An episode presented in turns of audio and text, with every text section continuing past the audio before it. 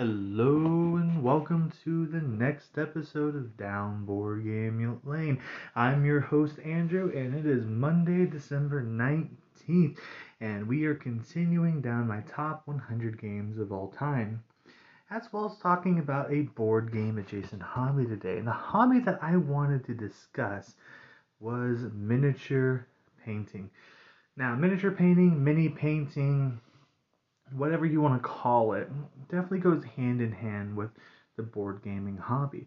Whether you are a Warhammer player, whether you're a dudes on a map, a giant, robust gamer who just likes looking at these figures across sprawling terrain, or you just want to add a little personal touch to your board game.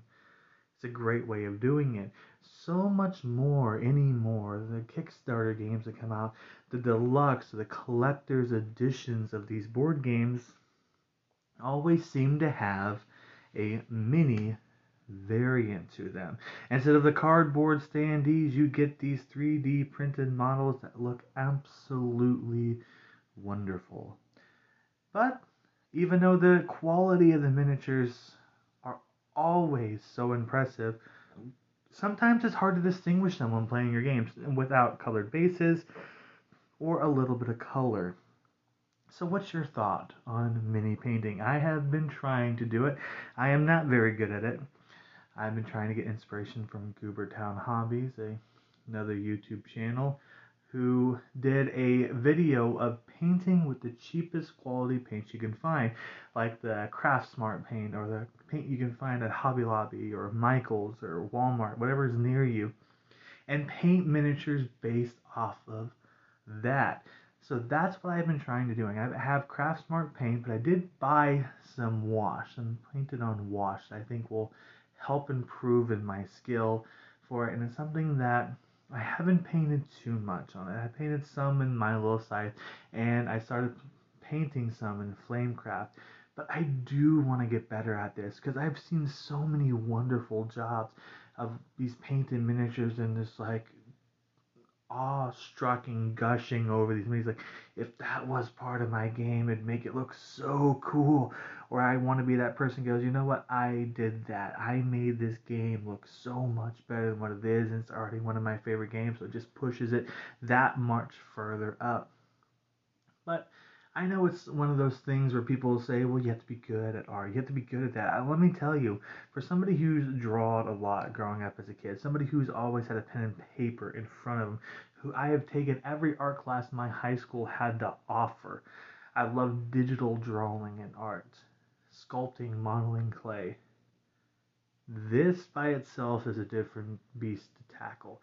If you've never done anything like this, it's very unique because I take painting classes. I thought, you know, I think I can do this. I think I have the painting. No, no, you're learning completely new. So it's a hobby anybody can start because you have to learn a whole new techniques on how to do things anyway when you start doing this. You might as well do it. But that's my opinion on miniature painting. As I do more, I'll probably talk more about it. Um, yeah, that's just a great thing to do, a great little hobby to do. Um, very much recommend doing that if you can, and, and, it doesn't have to be an expensive side hobby. Or You think your board gaming is expensive enough? No, I think I went through Black Friday sale and got a a lot of different varieties of paints. I think it's been eight dollars and four dollars on a bucket for them, and probably paid another fifteen dollars for brushes. So I mean, it's not that bad of a setup, and those will last and last for a long time. All right, let's get into the top hundred games of all time, and we are now in number forty. Number forty came out in 2016. Number 40 is Histrio. Histrio is a game for two to five players. It's uh, plays in about 40 minutes. Uh, ages 10 and up. Designer Bruno Cathala and Christian Martinez. Artist is Jeremy Fleury and publisher is Bombyx Games. Well, it's that special time of the year when the entire kingdom gathers at the court for a theatrical festival. Acting tropes from all over the land will come together to perform plays of the light-hearted comedy or the soul-wrenching tragedies. Will their performance win the favor of the king, or will his fickle mood spell a flop? In Histrio, you travel through the land recruiting actors to join your crew. Assembling the right team might earn you enough money to pay for an entire year of shows. It'll take careful planning, a little luck to outperform your competitors. The play is the thing in Histrio, and the world is your stage. Because in this game, at the beginning of each round, cards are dealt to eight different cities where players can travel and recruit actors. Some of the cards are actors, some grant money, and several are animal characters with unique and special abilities. Players then secretly select a city where they will travel, and then all players simultaneously reveal their chosen cities. If a city was chosen by only one player, that player gets all the cards of the city, all the actors, all the money, all the special cards. If a city was chosen by more than one, though, Nobody gets the cards. All the cards are discarded. Each player then gets a secret objective card instead, and any actors that are used to influence the king's move move toward either comedies or tragedies. At the end of the season, players earn money based on how many comedian or tragedian actors they have to compare to the king's mood. The player with the most money at the end of two full seasons will win the game. It is a wonderful, wonderful game. I have to admit, it's not one of those games that play well at two. I would say out of the five, two to five player count, maybe the three to four range is probably the best. Because in a two player game, you're playing double handed. And that's not necessarily a bad thing, but nobody really likes to play double handed unless they're kind of forced to. Um, but within these eight cities, you have a lot of options. Everything is open information except the cards that are dealt to the players at the beginning of the game each city, you know exactly which actors have it. You know the king's mood at the time. So it's like, okay, he's definitely in for a comedy. Cities 6, 5, and 1 have comedy actors. Some in City 6 has the best comedy actor. So I think I'm probably going to go to that. But is everybody else thinking the right way? Is everybody else going to go for that? Because if everybody does and you tie, you're discarding cards and then whatever cards were used now sway the king's mood instead of requiring the actors. So it becomes this very tactical decision of how do I get the comedy cards that I need or the tragedy actors that I need to help win the king's mood, or do I think about what other people's going for and influence the king's mood, swaying it in the position that's more favorable to me at this time? very, very overlooked game. I don't know very many people who talk about this game. The only uh, people that I know of on like YouTube or evangelists for this game are the brothers Murph. Um, how I heard about it, and it is so so good. Um, definitely like the theater theme. I don't see that a lot in board games. It makes me feel like like I am in control of this troop, and then I get this king who can't make a decision, so I gotta constantly adjust. And not to mention, money is very tight in this game. It is very good. That's why it's my number 40. Histrio 39 uh, came out in 2009. Uh, two-player game that me and my wife have played a lot of. It's Jaipur. Jaipur again, two-player only game, plays in about 30 minutes, ages 12 and up. Designer is Sebastian Pauchon. Artist is Vincent Dutrait.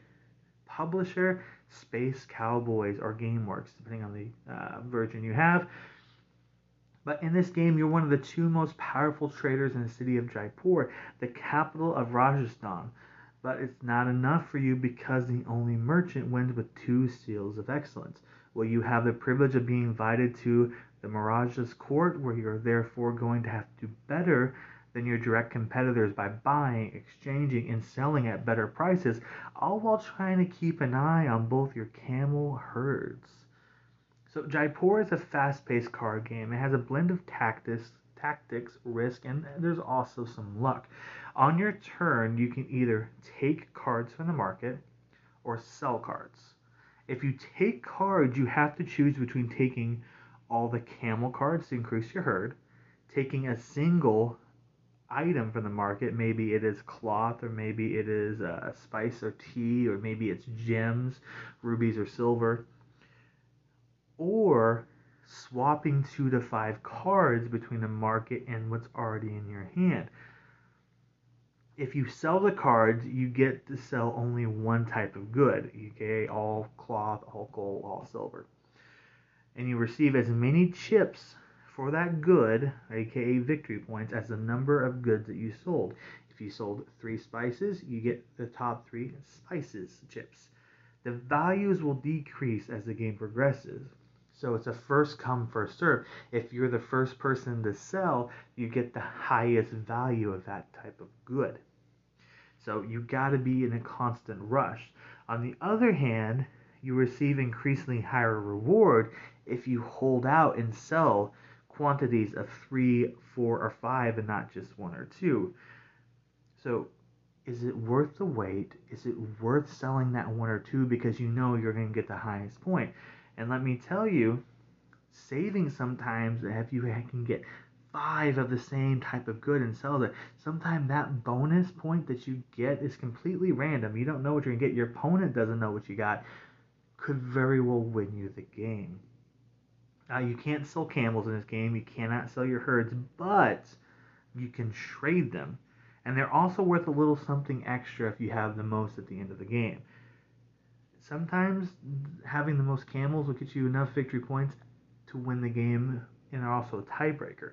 So you have to use your camels very smartly as well because your camels don't count towards your hand of your resources. They're automatically on the table.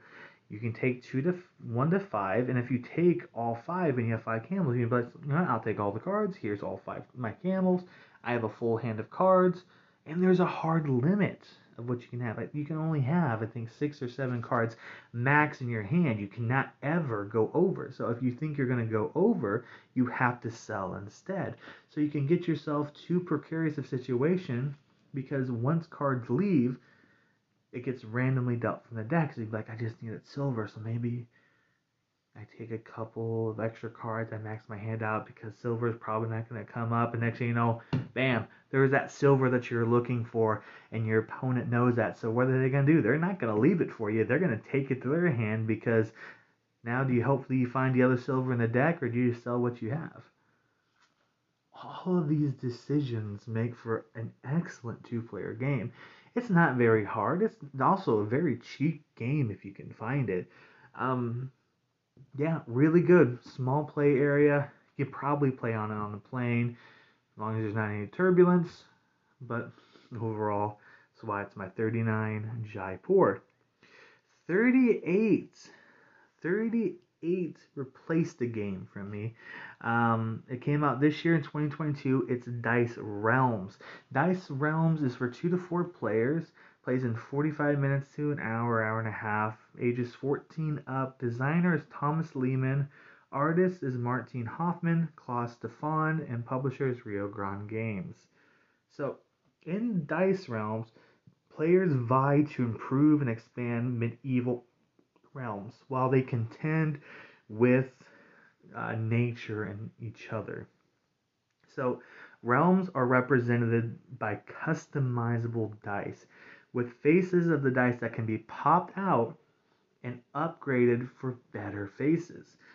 Each game is different during the setup. Players draw five tiles from a bag of 35 to determine which extra die faces are available beyond the five standard lines. The five standard are lands, which are worth victory points, farming, which gives you grain, commerce, which gives you coins, settlements that give you defense, and progress that gives you upgrades. So each player begins with two identical dice with the same faces and can gain more dice during the play. In addition to upgrading all their dice, players play simultaneously, so there's not very much waiting or downtime. To begin, players roll their dice, with one player rolling uh, the weather dice, or the fate die, or the um, weird random die, whatever you want to call it, and this will affect all players whether there's going to be a drought or a winter. So if like a winter appears on the fate die all players must pay one grain for each dice their own because it's winter. You've got to save you got to store you got to feed your people. And or if they can't they take a negative two point misery because their people are now miserable because you can't feed them during the winter. Players may re-roll one dice for free and use any re-rolls or set of dice tokens that you got to change your dice rolls.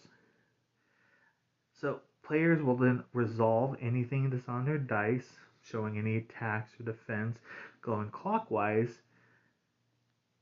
And it is just a very, very good, simple game.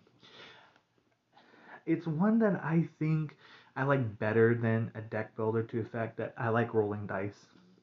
I mean, rolling dice is just as random as shuffling a deck of cards, and sometimes even more random because people can loosely shuffle or just cut a deck. So it's not really as random as just chucking a dice roll on the table. And it's very much how you want to make your your city, your settlement, your dice. Do you want pure land? Do you want victory points? Do you want to upgrade your dice for points? Do you want to get better technology? Do you want to have the soldiers and army and constantly go to war with your neighbors? Do you want to defend yourself, hunker down? Do you want to constantly feed your people? And there is different three ways of ending the game as well. It's during during a round if any player needs to use a 10 point victory point token, a negative 10 token, or 10 grain token because every smaller value token to be used, the game ends. So, regardless of what you do, the game will eventually end by one of those three conditions, but it's how you want to do it. It is such a good because every dice face you upgrade will be worth victory points. Every victory point you get will be worth victory points. Then you have your miseries, which are negative, and then you have your grains, which can also be victory points or even tiebreakers at the end of the game it's just an interesting concept of dice upgrading. Uh, this game replaced Dice Forge for me just because this is a much better, simpler theme than the Pantheons. So I like it so much. Uh, one game that's expensive just because of how much intricate details and changing out the dice faces are, but it is very, very good. It's my th- number 38 Dice Realms. 37. 37 came out in 2021, won the Spiel des Jahres of the year. It is Cascadia. Cascadia's 1 to 4 players, plays in 30 to 45 minutes, ages 10 and up. Designer Randy Flynn, artist Beth Sobel, publishers Flat Out Games. So Cascadia is a puzzle tiling game and token drafting featuring habitats and wildlife of the Pacific Northwest. So in the game, you take turns building out your own terrain area and populating it with wildlife. You start the game with three hexagonal habitat habits, and then with the five types of the habitat in the game, like mountains or water or grasslands or meadows. And on a turn, you choose a new habitat tile paired with a wildlife, and then you place the tile next to one of your ones that you already have to build out your ecosystem and then you place the wildlife token on one of the habitat. Each tile depicts one to three types of wildlife from the five types of the game, and you can place at most only one animal on each tile you get. So four tiles are on display with each tile being paired randomly with a wildlife token, so you must make the best of what's available unless you use nature tokens to uh, redo the animals or mix up your your picks. So ideally you can place habitat tiles to create matching terrain that reduce fragmentation, that creates wildlife corridors. Mostly because you score for the largest area. So at the end, if you have the largest cluster of mountains, you'll get some victory points for that. Or the largest cluster of water, you'll get some victory points for that. So you're not wanting to break up your ecosystem. You're wanting to keep it as tapped as possible. So but at the same time you want to be able to place these animals because they have very specific homes. When you get a tile it might say an e- only an eagle can live on, on this tile. Well you need to get an eagle at some point. Or maybe you get a tile that says a bear a fox and a salmon can be on this tile. Well one of those will be fine but each animal wants to score differently. Your bears might want to be a family and be together. Your eagles might want to be very spread apart your fox might want to be surrounded by different animals. Your salmon might want to be in a salmon row flowing down a stream. Your elks might want to be in a little herd or maybe spread out. So you have to, one, Place these tiles that shows what animals can live in it while not breaking up your own land while also trying to make sure you satisfy the animals because at the end of the day the animals are what's going to give you the most points in this game that will cause it to win but it's such a good game. You take a tile and an animal, you place it. It's very simple, very easily taught, and there's a family version. I taught this to my wife's aunt. Um, we played the family rules where there was no special abilities for the animals. The animals, you just needed to group them together. Where if you get a group of two, three, or four, depending on how many you get, you scored the points of that specific animals. So much easier to do than, oh, these bears need to have a group of two and a group of three and a group of four. No, no, just get your pairs of animals and then we'll score by that. And it went over so well. It was so easy to teach, and I am glad it won this Spiel des Jahres for 2020. Won such a good game. Um, recently, it was hard to get find anywhere because it was so popular, but I think now you can get it anymore. But if you haven't played it, you want a great welcoming game that involves just tile placement, great nature, animals. I recommend Cascadia as my 37. 36. Um, what people call sometimes a filler game, but I personally enjoyed it. it comes out in 2021. Dice Miner. Dice Miners for one to four players. Plays in 20 minutes, 20, 30 minutes at most, depending on the number of players. Desi- ages 10 and up designers Joshua uh, Du Bois, uh, Nikola Rosteski, artist is uh, Lil Chan, and Gregory Patricks, publishers Atlas Games. So in this game, there were dwarves that once lived beneath the mighty mountains, and after centuries of war and defeated their age-old enemies, the dragons, they moved to the surface. So the dwarves are building magnificent cities on the surface with their renown for having heartening beer, but the dragons have returned. So now the dwarves must remember their roots, clear old tunnels, return to ancient caverns while fighting their foe. And each round, there are custom dice that are rolled into this mountain that's on the side. So it's literally cut out of a mountain that you are just rolling dice and letting it slide to make this mountain. Over the course of three rounds, you are a dwarf crafting and drafting dice for your horde. You'll pick a dice and dig into this mountain slowly. So you'll start with the top one and you'll create dice that are tunnel runs. You maybe you'll find gems and money and treasures. Maybe you'll find pickaxes or shields for the dragons. Or maybe you'll find hazards like cave ins or rock slides. Or maybe you'll even find that dragon that has returned. So it's a game of drafting dice, adding them to, and pushing your luck to build massive combos to score as many points as you can because it's going to be a tactical decision. Because I can take a dice from the top that's open, that's all I can do. Or maybe I roll a dice to my opponent that has a beer on it, say cheers, and I take two from the side, and I'm making this mountain fall and close up leaving less options for my opponent but better positions for me, and they can easily do the same thing back to me. And at the end of every round, you score for the dice you have, you re roll them, so you never keep the same value of dice you drafted. They're always going to be different. And it is just a great game. It is just simple. Simple to teach. You take a dice, what does that dice do? Well, it lets you re-roll dice. It gives you money. It gives you points, or it's hazard that you have to figure out how to deal with later. That's it. That's the whole simple thing to it. And that's why it is my 36 dice miner. A lot of people say it's a filler game, and I kind of tend to agree, but is it so good though? I say absolutely. All right, 35. 35 only got to play one time, but it's jumped so, so high for me. Came out in 2014, Castles of Mad King Ludwig. And I really wish I could find the collector's edition of this for a reasonable price. Uh, but it's a game one to four players. Uh, plays in about hour and a half to two hours, ages 13 up. Designer Ted Alspach. Artist is Keith Curtis. Publisher is Bezier Games. So in the Castles of Mad King Ludwig. It's a tile laying game where players are tasked building an amazing and extravagant castle for King Ludwig II. But you have to do it a room at a time. You see, the king loves castles, having built many before and others, but now he has commissioned you to build the biggest and best castle ever, subject, of course, to his ever changing whims. Each player acts as a building contractor who is aiding rooms to the castle as he's building while also selling his services to other players.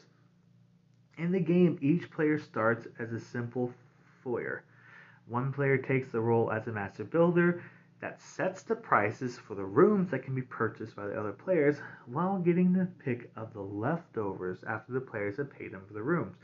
When a room is added to the castle, the player who built it gains castle points based on the size, the type of the room, where it was constructed, how it was constructed, bonuses based on the locations of other rooms.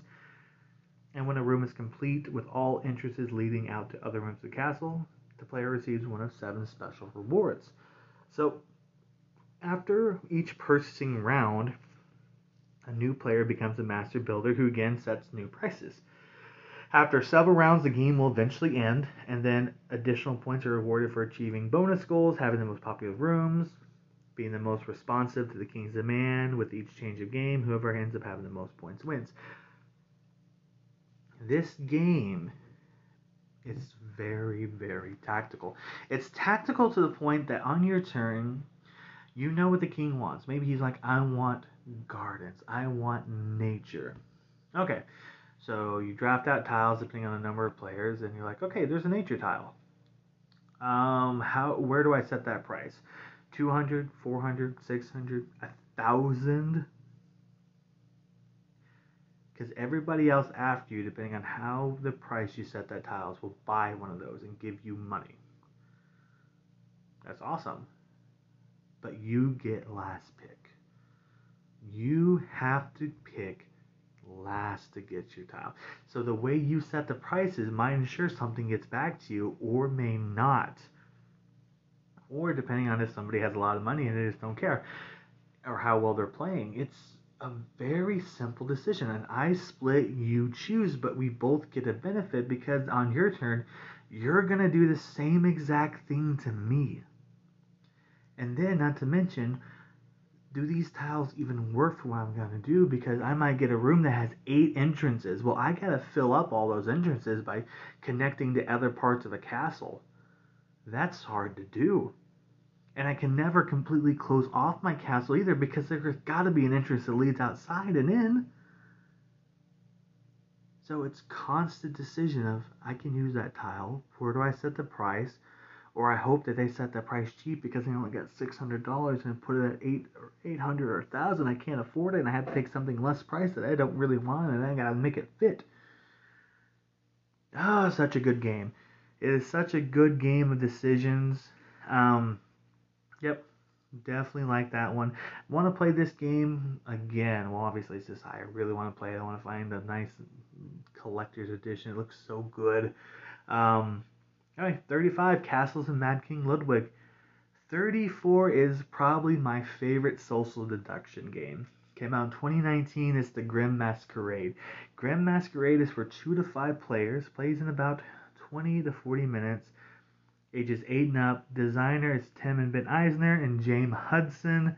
Artist is Ling Corset, David Forrest. Publisher, Druid City Games. Well, what's happening is the Beast from Beauty and the Beast has invited you to his castle for a ball, a masquerade.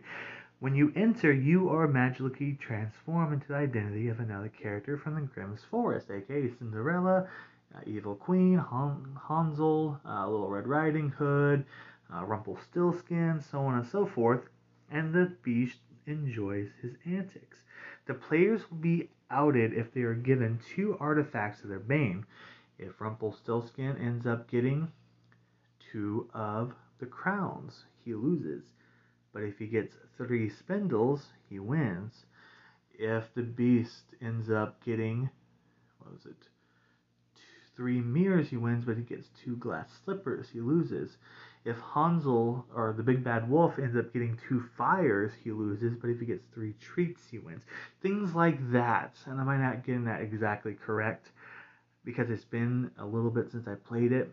But nevertheless, it is a wonderful game. It is a social deduction because you don't know who it is and you're going to make decisions. You're going to be on your turn, you're going to be drawing artifacts. You're going to be drawing one randomly from the deck. And you have a choice keep it or give it away. If you keep it, the next one you draw, you have to give away. If you decide to give away the first artifact, whatever you draw, you have to keep. So it's this constant decision of what happens if I give you the second treat?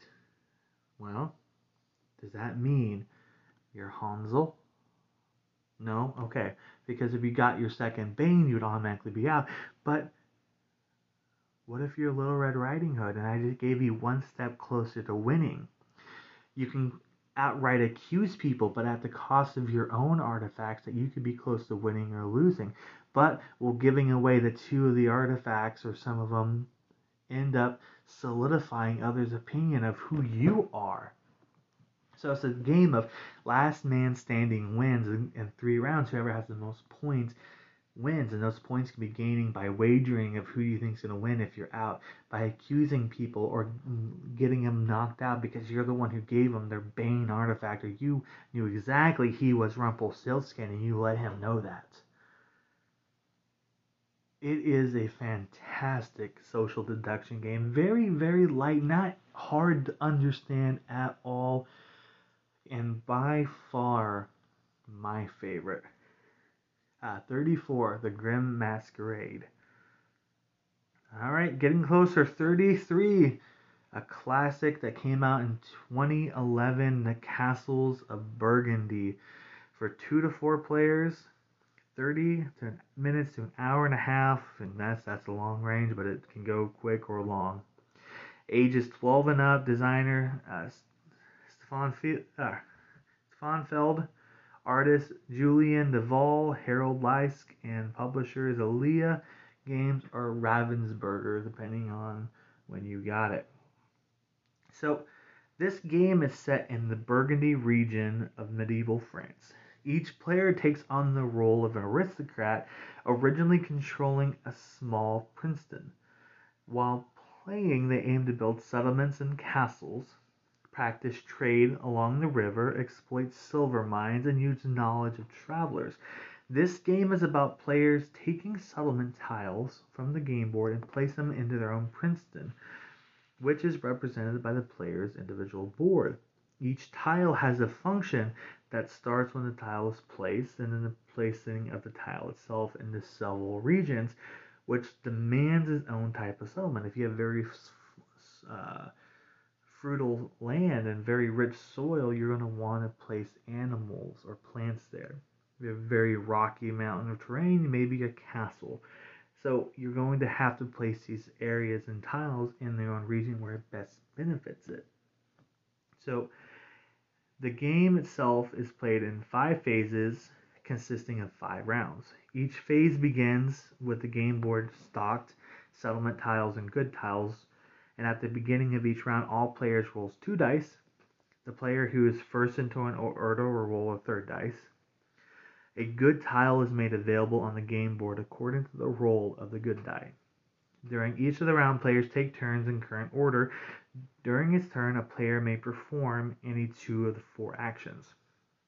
They can take a tile from the numbered depot based on the number of the dice. So if you mm-hmm. place a two dice, you can only place from a two depot.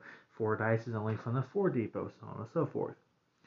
So then they take a settlement from either the staging area. Let's say you got a tile from the two depot earlier, but it requires a three to play out in its area. Well, maybe I take a two earlier and then didn't roll a three.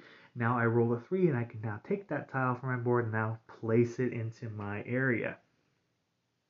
So after they do that, they take a settlement tile, place it on their board, or you can deliver goods with the matching dice value, or you can take an action to make buy from the central depot if you have enough silver built up as a wild. So each settlement will offer different benefits. Each action will be different benefits. If you want a province, that will get you different benefit. If you want to buy a market, that will get you a different benefit. If you want pigs, that will give you a benefit. If you just want um, cultivation tiles, I think they are. They're these little yellowish green tiles that give you ongoing benefits. Each one will give you a special ability. That is an option. And the game ends after everybody has had five turns in over five rounds, so a total of 25 turns. So victory points are accumulated in a lot of different ways from silver left over, from workers left over, from your types of provinces. If you have the first person to fill up your province and your houses, you get a bonus. If the first person to fill up all your farms, you get a bonus. Things like that. And it is such a good, good game. It's not the prettiest of games, but which is why I'm glad um, Awaken Realms is now doing a collector's edition of it, making the art beautiful, acrylic tiles or miniatures, making the game completely 3D. A lot of different options, and I am all for because it is my number 33, Castles of Burgundy. All right, 32. 32 came out in 2015. My favorite of the North Sea games, Raiders of the North Sea. It's for two to four players. Um, plays in about an hour, hour and a half. Ages 12 and up. Designer Shem Phillips. Artist The Mico. Publisher is Garphill Games. Raiders of the North Sea is set in the central years of the Viking Age, as Viking warriors players seek to impress the chieftain by raiding unsuspecting settlements, and to do so, why you need to assemble a crew, collect provisions, and journey north to plunder gold, iron, and livestock. Glory can be found in battle, even at the hands of Valkyries, so gather your warriors because it is raiding season. To impress the chieftain, you need victory points with those being acquired primarily by raiding settlements, taking plunder, making your offerings to the chieftain. However, will you use your plunder as a resource or will you use it as an offering? So, players take turns clockwise order, and on your turn, you'll place a worker and resolve his action. Then, here's the interesting thing a worker placement game where you place a worker, you get an action. That's normal. But then you look at any of the workers that are down on the board and pick one up and you take that action. So you always have a worker to place out, then you're going to take a worker back. You can never take back the same worker that you placed down until next turn, if it's still there. So you can do that, and that will give you various of extra crew, provisions, money, um, livestock. It will give you a lot of different actions this worker placement action. Or once you've hired enough crew and collected enough provisions, you may choose to raid. To raid a settlement, whether a harbor, outpost, uh, fortress, you need to meet the requirement of having a large enough crew, having enough provisions along with gold um, to raid it as military strength. And that same way, it's going to be with that worker placement action where you place down a worker, you raid it, you roll dice, you compare strength, and see if you can take over that outpost, and then you rinse and repeat over the course of the game until only one fortress remains or all, all Valkyries have been removed, or all offerings have been made. So, three ways the game can end. More than likely, it's going to end by fortresses being raided because that's what a lot of people do. But it's a quick decision. How fast can you get up there? How fast can you mm, be efficient to get up to the last fortresses? It's very, very good. And the unique take on the worker placement, I don't I haven't seen much games where you place down a worker, that's normal, but then you pick up a worker and do that benefit from a worker somebody else has placed down. Very, very different, very, very good. And I wish that I could see that more in games because I really, really, really like that. Uh, but that's why it's my 32 Raiders of the North Sea. All right. Last game on this list. We're almost there. 31 came out in 2012. It is Seasons. Seasons is for two to four players. Plays in about an hour. Ages 14 up. Designer is Regis Bonis. And he is also the artist with uh, Xavier Durin. And publisher is Libellud Games. So in this game, um, you are a, Uh, a patrician of a kingdom, and you have gathered at the heart of a forest where a legendary tournament across 12 seasons is taking place.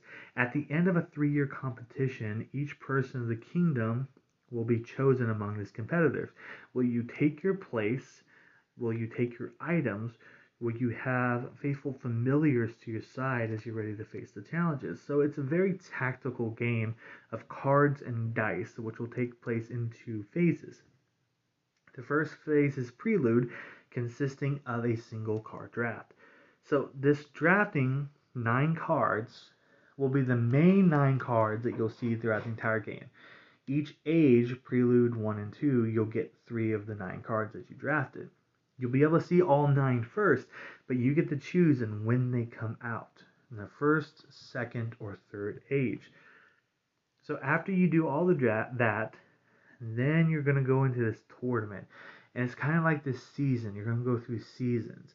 Uh, you're going to go through seasons of spring where water is more common to find, but maybe heat and elements and fire is not very common, or wind or earth. So you're using the four natural elements to collect resources. These resources will then pay for your cards that you collected. Uh, some of these cards will need these resources of elements to be able to play. And then you'll be able to also get crystals, which may give you the straight victory points at the end of the game. But here's the kicker on this game is because the rounds don't necessarily are even paced. What do I mean by that? If it's a two player game, you have three colored dices of the four seasons. On a season, you roll all three. In turn order, you'll pick one, then your opponent picks one, and then you'll leave one. Each side of the dice has a value pip on it 1 to 3. If a 3 pip is left over, your pawn moves 3 points in the season, which could advance you to the next season. If it's a 1 pip, you're only going to move 1, which could keep you in the same season, or a 2, which could keep you in the same season. And once you go through the four seasons, three times the game is done. So you have decisions. You have decisions of ooh, I really, really, really need water right now. But if I leave that three pip, we are going to get to the next season, and water is, cannot be found in the next season. so I guess I'll take this die. We'll have another reroll, and I hopefully get my water then. Or be like, I'm good. I'm set up just fine. I don't need anything. I played all my cards. So I want to leave the highest pip die constantly to advance towards the end of the game to put pressure on my opponent to get down everything as fast as they can. It is a very, very interesting game, and it flies so much under the radar. Don't see anybody really talking about it, but it is very good. Get GeekUp bits for it to make the tokens so much more prettier.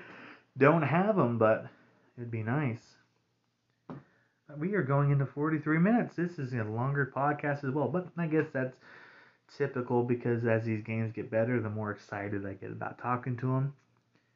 But that's the end of this top 100 list. We are going to be 30 through 21. We are almost, almost to our top 10. And I got a treat for everybody in the top 10. I'm going to have the most important guest I'll ever have doing the top 10 games of all time with me.